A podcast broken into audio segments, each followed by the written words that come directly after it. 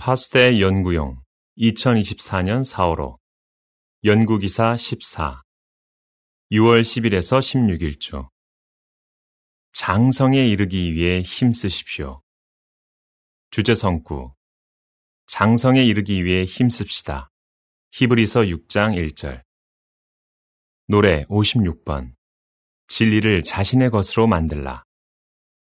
요점 장성한 그리스도인이 어떻게 하나님의 뜻과 일치하게 생각하고 행동하는지, 그리고 어떻게 지혜로운 결정을 내리는지 알아보십시오. 1항 질문 여호와께서는 우리가 어떤 사람이 되기를 바라십니까? 부부에게 있어서 건강한 아기가 태어나는 것보다 더 기쁜 일도 없을 것입니다. 물론 부모는 아기가 무척 사랑스럽겠지만 아기가 자라지 않고 언제까지나 그 모습 그대로 있기를 바라지는 않을 것입니다. 사실 아기가 자라지 않는다면 부모는 매우 걱정이 될 것입니다. 이와 비슷하게 여호와께서도 우리가 예수의 제자로서 첫 발을 내디딜 때 기뻐하시지만 우리가 영적으로 자라지 않고 아기로 머물러 있기를 바라지 않으십니다. 그분은 우리에게 영적인 의미에서 어른이 되라고 권하십니다. 고린도전서 14장 20절 2항 질문 이 기사에서는 어떤 점들을 살펴볼 것입니까? 영적인 의미에서 어른이 된다는 것은 무슨 뜻입니까? 어떻게 그리스도인 장성에 이를 수 있습니까? 단단한 영적 음식은 우리가 영적으로 자라는데 어떤 역할을 합니까? 과신하는 태도를 피해야 하는 이유는 무엇입니까? 이 기사에서는 이러한 질문들에 대해 살펴볼 것입니다. 장성한 그리스도인이 된다는 것은 무슨 뜻입니까? 3항 질문 장성한 그리스도인이 된다는 것은 무슨 뜻입니까? 고린도전서 14장 20절에서 어른으로 번역된 그리스어 단어는 장성한, 성숙한, 완전한, 온전한으로 번역할 수도 있습니다. 고린도전서 2장 6절. 각주는 이러합니다.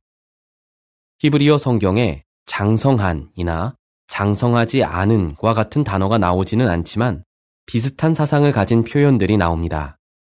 예를 들어 성경 잠언 1장 4, 5절에서는 젊고 경험이 없는 사람을 지혜롭고 이해력이 있는 사람과 대조합니다. 영적으로 어른, 즉 장성한 그리스도인이 된다는 것은 아기와 같은 미성숙한 상태에서 벗어나 강한 영성을 가진 사람이 되는 것을 가리킵니다. 물론 장성한 그리스도인이 되었다 하더라도 영적으로 발전하기를 결코 멈춰서는 안 됩니다. 나이가 어린 사람들을 포함해서 우리 모두는 영적으로 장성할 수 있습니다. 그러면 그리스도인이 장성했는지를 어떻게 알 수 있습니까? 사항 질문 장성한 그리스도인이란 어떤 사람입니까? 장성한 그리스도인은 하느님의 모든 명령을 지키며 살아갑니다. 그런 사람은 자기가 지키고 싶은 명령만 골라서 지키지 않습니다. 물론 장성한 사람도 불완전하기 때문에 실수를 하기 마련입니다. 하지만 그는 하나님의 뜻과 일치하게 생각하고 행동하려고 매일매일 최선을 다합니다. 장성한 그리스도인은 새 인간성을 입었으며 하나님의 생각을 더욱더 본받기 위해 계속 노력합니다. 그는 여호와의 법과 원칙의 근거에 지혜로운 결정을 내리도록 자신을 훈련했습니다. 따라서 무엇을 해야 할지 또는 하지 말아야 할지 알려주는 많은 규칙이 필요하지 않습니다. 또한 그는 자제력을 나타내어 결정을 실행합니다. 5항 질문 장성하지 않은 그리스도인은 어떻게 되기가 쉽습니까? 한편 장성하지 않은 그리스도인은 책략과 속임수에 쉽게 넘어가고 음모론자나 배교자의 거짓말을 의심 없이 받아들일지 모릅니다. 에베소서 4장 14, 15절의 기록은 이러합니다. 그러면 우리가 더 이상 어린아이가 되지 않고 사람의 책략과 교활한 속임수에 넘어가 온갖 가르침의 바람으로 인해 파도에 떠밀리듯 흔들리고 이리저리 밀려다니지 않게 될 것입니다. 오히려 우리는 진리를 말하며 모든 일에서 사랑으로 머리이신 그리스도에게까지 자라도록 합시다. 또한 질투하거나 분쟁을 일으키거나 쉽게 화를 내거나 유혹에 잘 넘어가는 경향이 있습니다. 6항 질문 영적으로 장성하는 과정을 어떤 예를 들어 설명할 수 있습니까? 앞서 나온 것처럼 성경에서는 영적으로 장성하는 과정을 아이가 어른이 되는 과정에 비유합니다. 아이는 분별력이 부족하기 때문에 어른의 보호와 인도가 필요합니다. 예를 들어 엄마는 어린 딸에게 길을 건널 때 엄마 손을 꼭 잡아야 한다고 가르칠 것입니다. 딸이 좀더 잘하면 엄마는 딸 혼자서 길을 건너게 해주겠지만 여전히 딸에게 길을 건너기 전에 좌우를 잘 살펴야 한다고 주의를 줄 것입니다. 어른이 되면 딸은 알아서 그런 위험을 피하게 됩니다.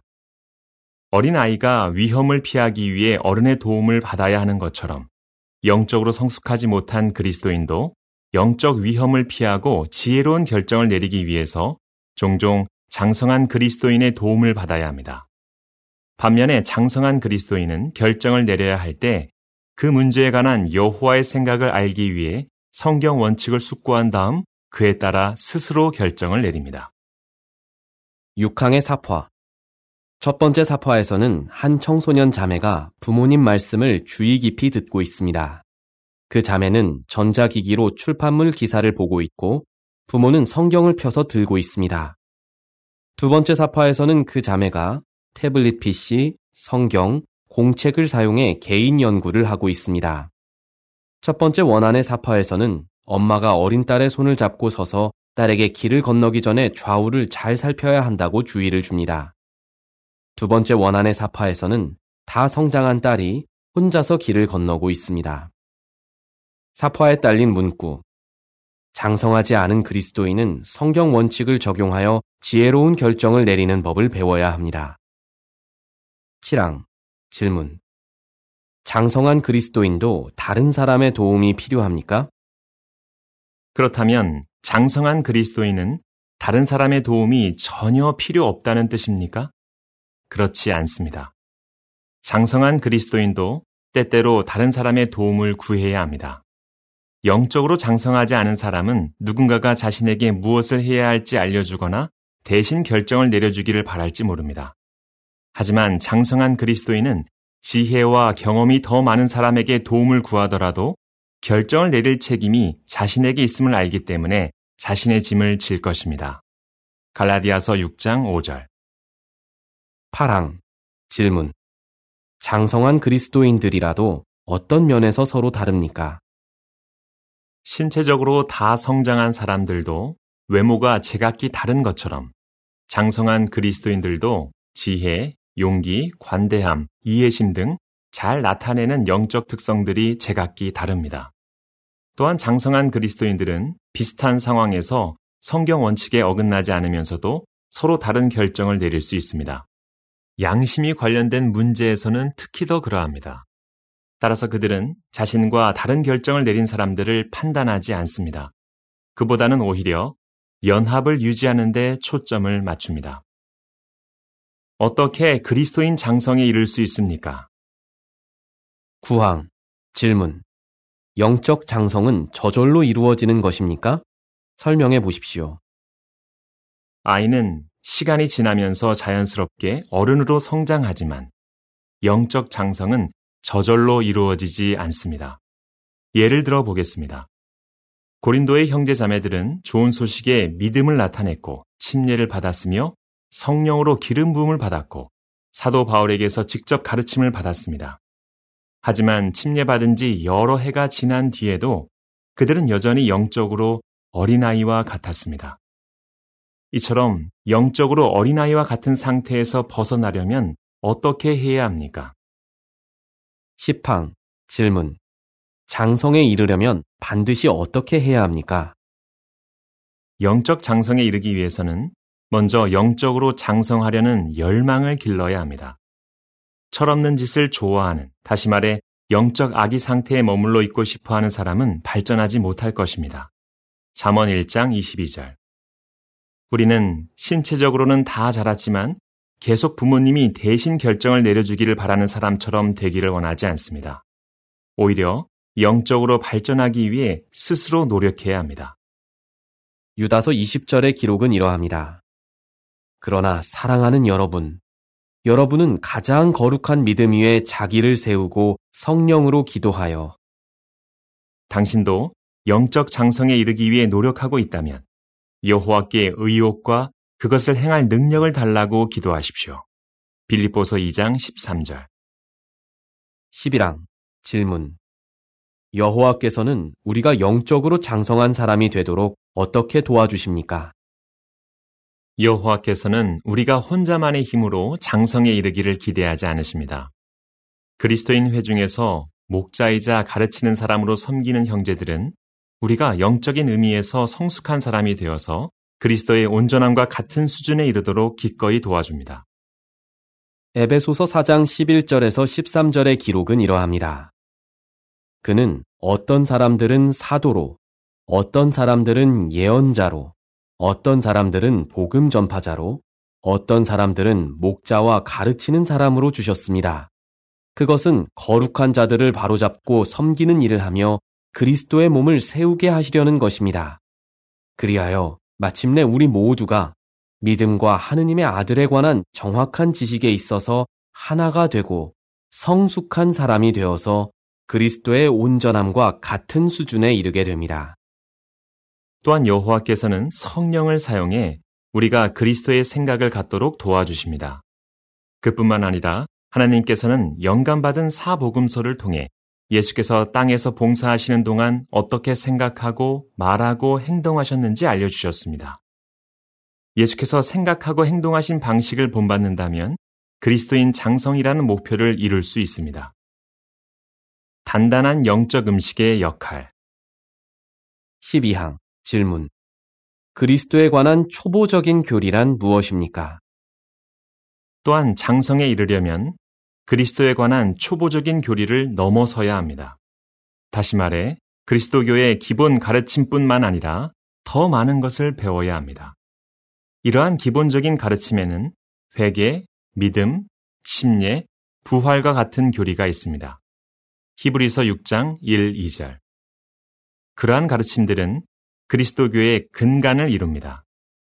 그렇기 때문에 사도 베드로는 오순절에 많은 사람들에게 전파하면서 그러한 교리들에 대해 이야기한 것입니다. 이러한 기본적인 가르침들을 받아들이지 않는다면 결코 그리스도의 제자가 될 수 없습니다. 예를 들어 바울은 부활에 관한 가르침을 받아들이지 않는 사람은 그리스도교 신앙 전체를 부정하는 것이나 마찬가지라고 경고했습니다.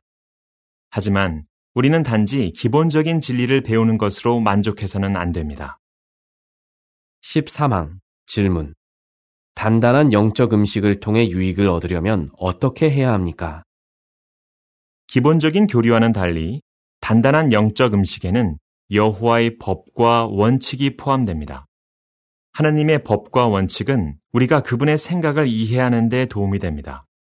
그런 단단한 음식을 통해 유익을 얻으려면 하나님의 말씀을 연구하고 묵상하고 주의 깊이 적용해야 합니다. 그런 훈련을 통해서 우리는 여호와를 기쁘게 해드리는 결정을 내리는 법을 배울 수 있습니다. 히브리서 5장 14절의 기록은 이러합니다.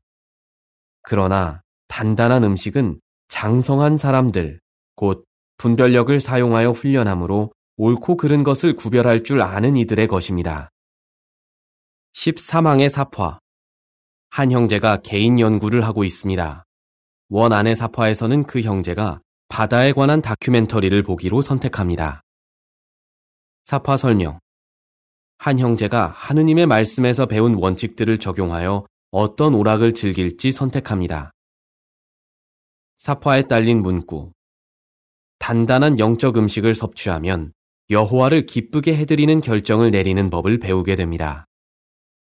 14항 질문 바울은 고린도의 그리스도인들이 영적으로 장성하도록 어떻게 도와주었습니까? 영적으로 장성하지 않은 그리스도인은 성경 원칙을 고려하여 결정을 내려야 할 때 어려움을 느끼는 경우가 많습니다. 이를테면 일부 사람들은 성경에 분명한 법이 나오지 않는 경우 자기 마음대로 해도 된다고 생각할지 모릅니다. 그런가 하면 규칙이 필요 없는데도 누군가가 규칙을 정해주기를 바라는 사람들도 있습니다. 예를 들어 고린도의 그리스도인들은 우상에게 바쳐졌던 음식을 먹어도 되는지 바울에게 규칙을 알려달라고 했던 것 같습니다. 하지만 바울은 규칙을 정해주는 대신 각자에게 양심에 따라 선택할 수 있는 권리가 있다는 점을 알려주었습니다. 그는 각자가 성경 원칙에 따라 자기 양심에 거리끼지 않으면서도 다른 사람을 걸려 넘어지게 하지 않는 결정을 내리도록 권했습니다. 고린도전서 8장 4절, 7절에서 9절. 따라서 바울이 고린도의 그리스도인들에게 한 교훈은 누군가가 대신 결정을 내려주거나 규칙을 정해주기를 바라지 말고 분별력을 사용해 스스로 결정을 내리라는 것이었습니다. 그렇게 하여 바울은 그들이 영적으로 장성하도록 도와주었습니다. 15항 질문 바울은 히브리 그리스도인들이 영적으로 발전하도록 어떻게 도와주었습니까? 바울이 히브리 그리스도인들에게 보낸 편지에서 우리는 또 다른 중요한 교훈을 배울 수 있습니다. 일부 그리스도인들은 영적으로 계속 발전하지 못했고 단단한 영적 음식이 아니라 다시 젖을 필요로 하는 사람이 되었습니다. 히브리서 5장 12절. 그들은 여호와께서 회중을 통해 점진적으로 밝혀주시는 새로운 진리를 배우고 받아들이지 않았습니다. 예를 들어 많은 유대인 그리스도인들은 예수의 희생을 근거로 율법이 폐지된 지 약 30년이 지났는데도 여전히 모세율법을 지켜야 한다고 주장했습니다. 분명 30년이면 유대인 그리스도인들이 생각을 조정하기에 충분한 시간이었습니다. 따라서 바울은 히브리 그리스도인들에게 보낸 영감받은 편지를 통해 그들이 단단한 영적 음식, 즉 깊이 있는 진리를 받아들이도록 도우려 했습니다. 그의 편지는 그들이 그리스도교의 숭배 방식이 훨씬 우월하다는 확신을 갖는 데 도움이 되었습니다. 또한 그들이 유대인들의 반대를 받으면서도 계속 전파하도록 용기를 주었습니다. 과신하는 태도를 피하십시오. 16항 질문 장성에 이르는 것에 더해 또 무엇을 해야 합니까? 우리는 장성에 이르는 것에 더해 장성한 상태를 유지하기 위해 힘써 노력해야 합니다. 그렇게 하려면 과신하는 태도를 피해야 합니다. 자신이 꾸준히 발전하고 있는지 확인하기 위해 자신을 계속 시험해야 합니다. 고린도후서 13장 5절 17항 질문 골로새서에서는 장성한 상태를 유지하는 것이 중요하다는 점을 어떻게 강조합니까? 바울은 골로새 사람들에게 보낸 편지에서 영적으로 장성한 상태를 유지하는 것이 중요하다는 점을 다시 한번 강조합니다. 그 그리스도인들은 영적인 의미에서 이미 어른과 같았지만 바울은 그들에게 세상적인 사고방식에 사로잡히지 않도록 조심해야 한다고 경고했습니다. 또한 골로새의 형제자매들을 잘 알고 있었을 에바브라도 그들이 마침내 온전하게 되기를 다시 말해 장성한 상태에 있기를 항상 기도했습니다. 골로새서 4장 12절 이러한 기록들에서 무엇을 배울 수 있습니까? 바울과 에바브라 모두 영적으로 장성한 상태를 유지하려면 개인적인 노력과 하나님의 도움이 필요하다는 점을 잘 알았습니다. 그들은 골로새의 형제자매들이 어떤 어려움을 겪더라도 영적으로 성숙하고 장성한 상태를 유지하기를 바랐습니다. 18항 질문 장성한 그리스도인이라 해도 어떻게 될 수 있습니까? 바울은 히브리 사람들에게 장성한 그리스도인도 하나님의 승인을 영구적으로 이룰 수 있다고 경고했습니다. 그의 마음이 너무 완고해져서 더 이상 회개하여 하나님의 용서를 받을 수 없을 지경에 이를 수 있습니다. 다행히도 히브리 그리스도인들은 그런 상황까지 가지는 않았습니다. 그러면 오늘날 무활동이 되거나 제명되었다가 나중에 회개하는 사람들은 어떠합니까? 그처럼 겸손히 회개한 것을 보면 그들이 바울이 언급한 사람들과는 다르다는 것을 알 수 있습니다.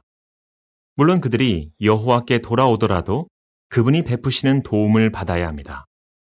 장로들은 경험 많은 형제나 자매에게 부탁해 회개한 사람이 영적으로 힘을 되찾도록 돕게 할 수도 있습니다. 18항의 사파 한 나이 든 형제가 다른 형제의 집을 방문해 성경에 근거한 격려를 해주고 있습니다. 사파에 딸린 문구 여호와께서는 회개한 사람들이 영적으로 힘을 되찾도록 도와주십니다. 19항 질문 우리는 어떤 목표를 가져야 합니까? 당신도 장성한 그리스도인이 되기 위해 힘쓰고 있다면 그 목표를 이룰 수 있습니다. 계속해서 단단한 영적 음식을 섭취하고 자신의 생각을 여호와의 생각과 더욱더 일치시켜 나가십시오. 이미 장성한 그리스도인이라면 그처럼 성숙한 상태를 변함없이 유지하기 위해 계속 노력하기 바랍니다. 어떻게 대답하시겠습니까? 장성한 그리스도인이 된다는 것은 무슨 뜻입니까? 어떻게 그리스도인 장성에 이를 수 있습니까? 과신하는 태도를 왜 피해야 합니까? 노래 65번 앞으로 나가세 기사를 마칩니다.